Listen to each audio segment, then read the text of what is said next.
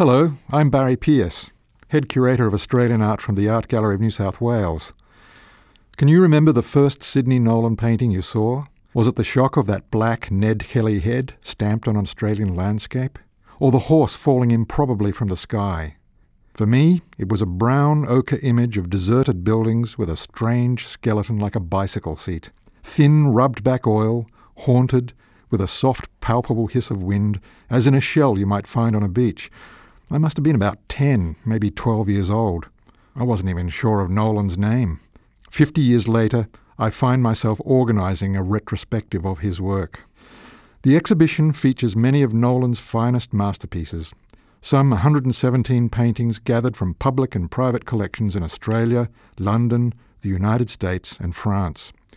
Many have been rarely seen in public, thus contributing to a fresh experience for a young generation and perhaps rediscovery for those who feel they are already familiar with the artist. The paintings are displayed in strict chronology, underlining the evolution of Nolan's vision from its genesis in Melbourne during the late 1930s to the UK a half a century later. Each critical phase is represented, from the St Kilda and Wimmera themes through the first Ned Kelly series, Central and Northern Australian landscapes and explorer subjects, African, Antarctic, and European paintings, to Chinese and Australian inspired abstractions. We've woven some biographical elements through this audio guide to help us understand how the paintings moved with the traumas and triumphs of Nolan's life. Through interviews, we can hear Nolan speak of them in his diffident, intimate way. But for all our scholarship surrounding this highly documented Australian artist, we are here to experience those flashpoints of painterly inspiration, driven from beneath the skin by an impulse of poetic and musical mystery which none of us, not even Nolan, could quite explain.